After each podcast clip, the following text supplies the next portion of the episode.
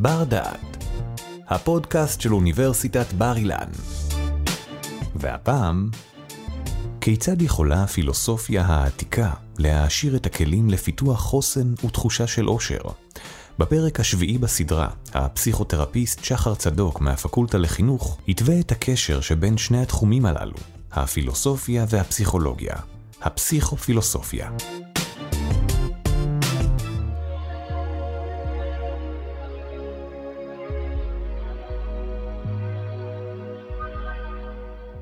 מסופר על קבוצת אסירים שנכלאה מגיל רך במערה חשוכה, ואשר הותקו בשלשלאות בצורה כזו שראשם מופנה תמיד אל צד אחד ולא יכול עוד לנוע.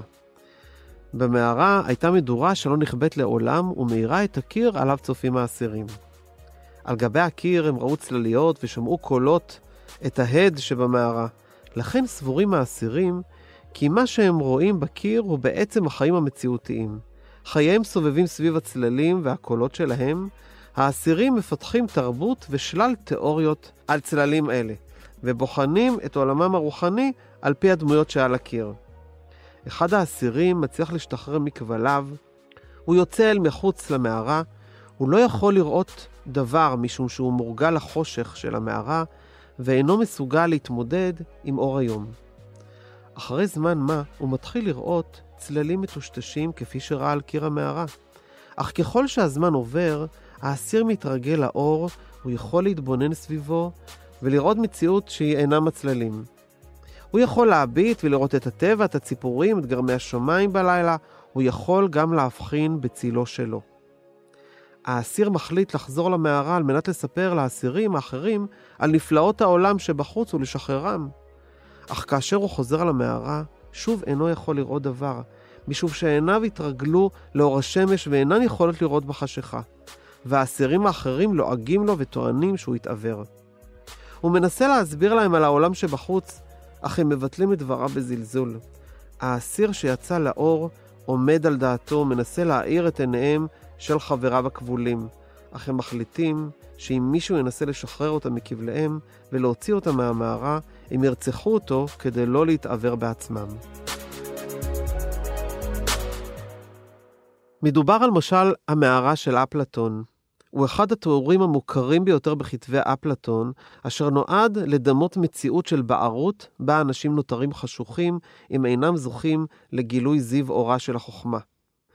משל אפלטון הוא משל מעולם הפילוסופיה. בחלקים הקודמים עסקנו בחוסן רגשי, הן ברמה התוך-אישית והן ברמה הבין-אישית. בחלק זה נבחן מה יש לפילוסופיה העתיקה להעשיר את הכלים לפיתוח חוסן ותחושת העושר, אני קורא לזה פסיכו-פילוסופיה.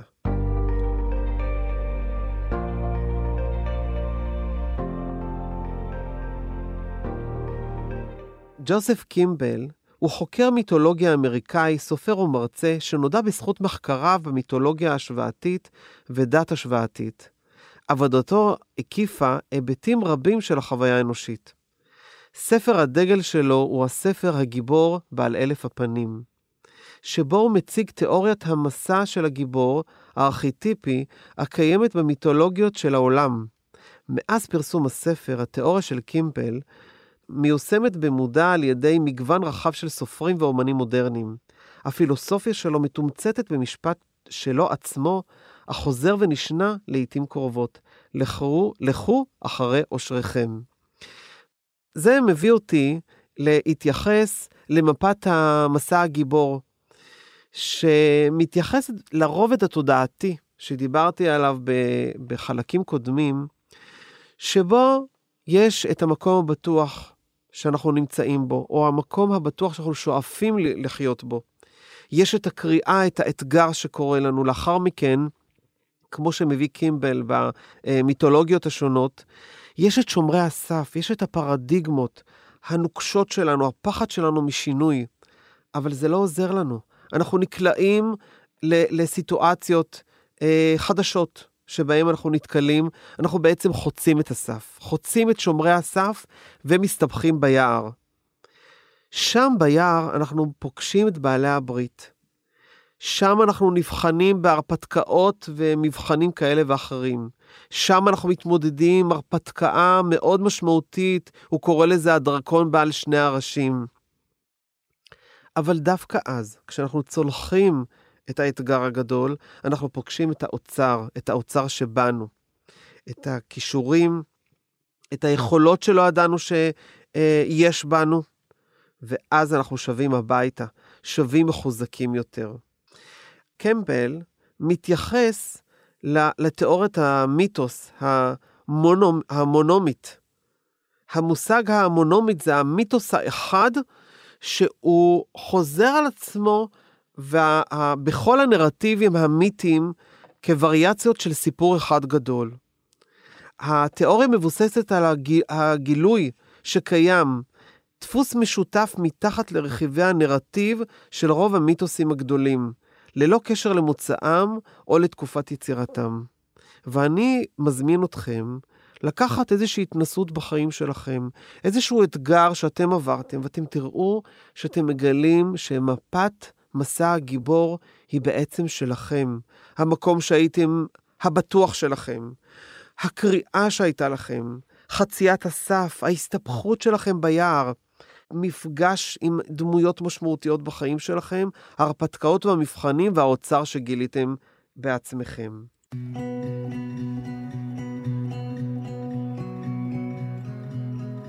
היופי שבפילוסופיה היא לגלות אלפי שנים של חוכמה.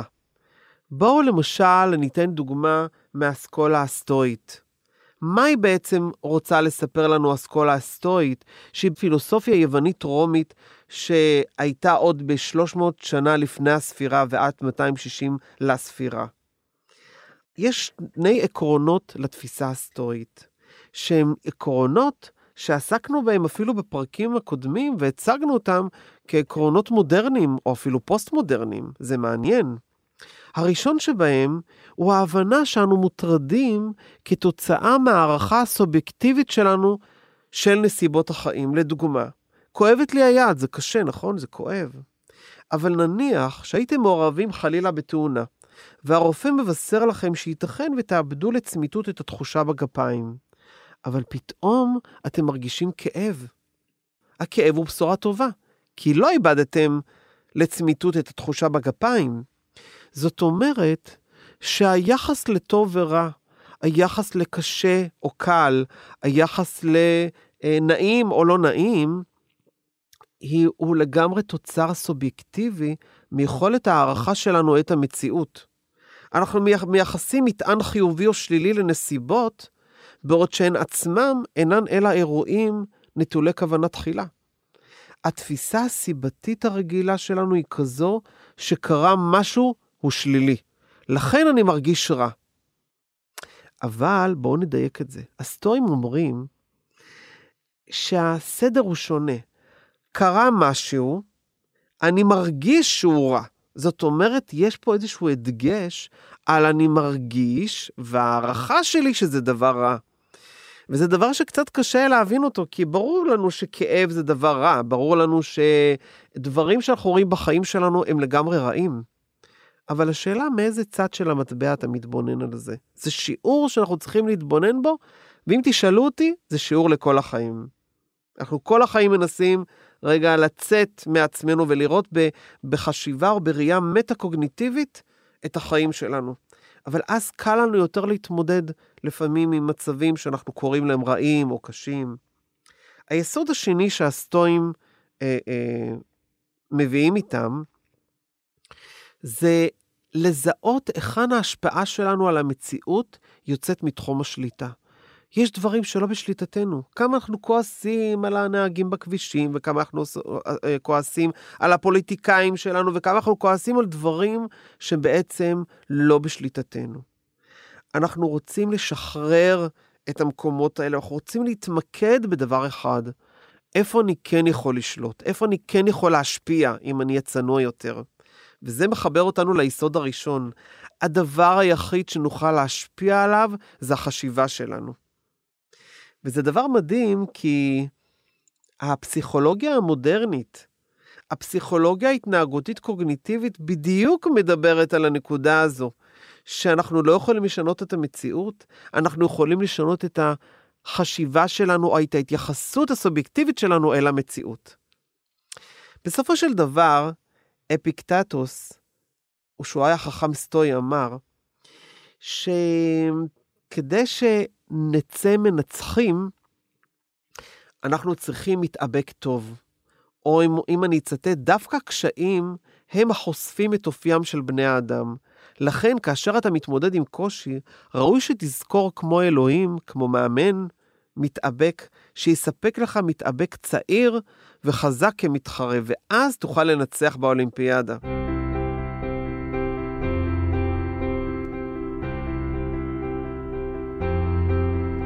אז מהי בעצם פילוסופיה?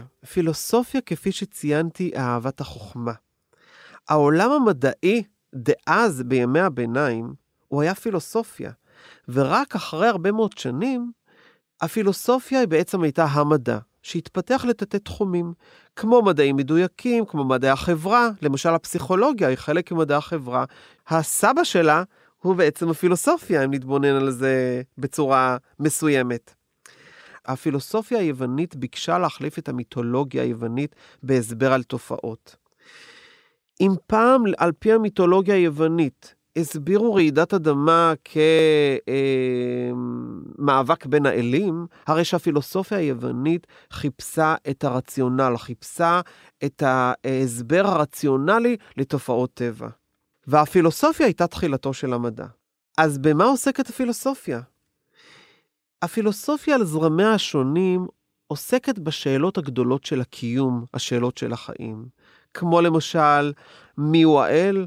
האם ניתן להוכיח את קיומו? מה היחסים בין האנושות לבין האל? האם לאדם יש בחירה חופשית? מהי אמת? מהו טוב ומהו רע? הפילוסופיה בימינו מייצגת זווית, הסתכלות על החיים. וזה היופי שבפילוסופיה. הפילוסופיה מעודדת הטלת ספק. הפילוסופיה היא חשיבה ביקורתית ושימוש בתבונה האנושית תוך מודעות למגבלותיה.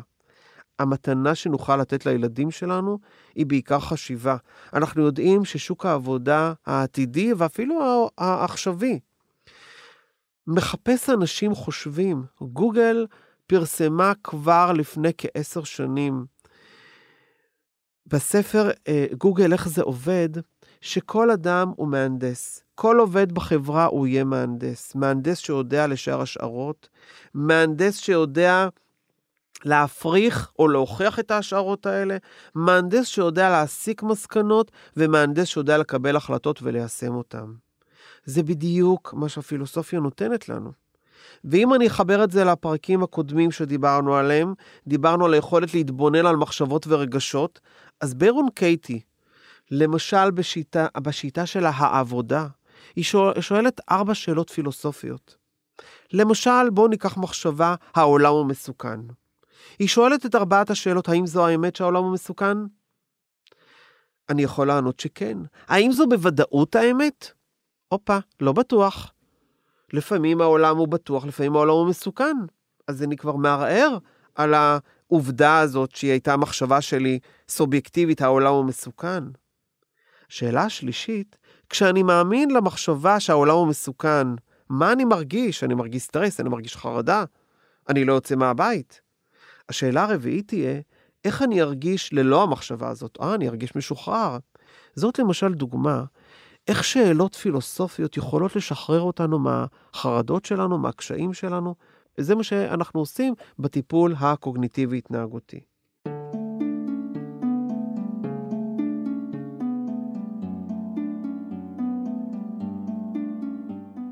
הפסיכולוגיה הטרנס-פרסונלית, שזה הזרם הרביעי בפסיכולוגיה, שהחל להתפתח משנות ה-60 ועד המאה ה-21, והיום הפסיכולוגיה הטרנס-פרסונלית עדיין נחשבת כזרם רביעי פסיכולוגי חדש יחסית.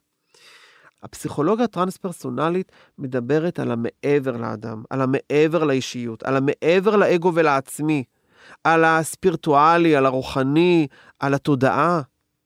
היא בעצם שואלת את השאלה, מה ההשקפה הפילוסופית שלך לגבי החיים? וזוהי מבחינתי נקודת המפגש בין הפסיכולוגיה לפילוסופיה. ההוגים העיקריים של הפסיכולוגיה הטרנס-פרסונלית הם אה, יונג, ג'יימס, ויליאם ג'יימס, אברהם מאסלו. במסגרת הפסיכולוגיה הטרנס-פרסונלית מתרחשות התבוננויות, הקשבה ועבודה עצמית שמקרבת את האדם לסגולות הראשוניות שלו, לסגולות הבסיסיות שלו, כך שהיא מחזקת בו את תחושת השלמות, הקבלה של האני, השלווה הפנימית, והרבה פעמים זה בא בשילוב עם תרגילי יוגה של הקשבה והתבוננות. הפסיכולוגיה בגישה הטרנס-פרסונלית היא מאוד פילוסופית. היא תשאל שאלות כמו למשל, מהו הדבר העמוק אליו כמהה הנפש שלך? מהן התחושות העומדות בבסיס ההוויה שלך? מהי הלמידה או השיעור שטמון בסיפור החיים שלך? אם הגישה הנרטיבית שואלת מה הסיפור של החיים שלך, איזה סיפור אתה מספר, הרי שהפסיכולוגיה הטרנס-פרסונלית לוקחת את זה צעד אחד קדימה. היא שואלת שאלות פילוסופיות של רפלקסיה. איזה מקום משמש הסיפור שלך? האם הוא מקדם אותך או לא מקדם אותך? מהם הדברים או האלמנטים שבתוך הסיפור שלך הם יותר מחשבות, רגשות או דברים אחרים בסיפור שלך? מה מייצר שם משמעות בסיפור שלך? יש פה בחשיבה הטרנס-פרסונלית, או אם תקראו לזה חשיבה הפילוסופית, איזושהי רפלקציה על הסיפור. זה דבר מדהים, כי אנחנו רואים פה את היופי של הפילוסופיה, את היופי של החוכמה בהתגלמותה, ביכולת של הפילוסופיה לעזור לי, ברמת העזרה העצמית שלי, לפתח חוסן ולהתבונן על החיים שלי. הרבה פעמים הסיפורים שלנו והרפלקציה עליהם, הפילוסופיה של הסיפורים שלנו, מפגישים אותנו עם התרבות שלנו, מפגישים אותנו עם העיקרים שלנו, מפגישים אותנו עם האני האותנטי הפנימי שלנו.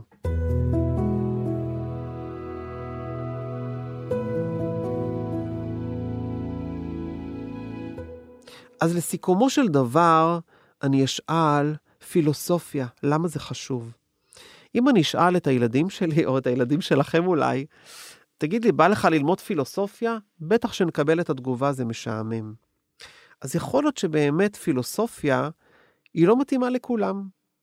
אבל אנחנו כן יכולים להנגיש גם לילדים שלנו, למשל את משל אפלטון, כחלק מלימודי הפילוסופיה בגיל הרך או בגיל הצעיר יותר. אבל אם אני פונה אליכם כבוגרים ואני שואל את השאלה הרטורית, למה חשוב ללמוד פילוסופיה?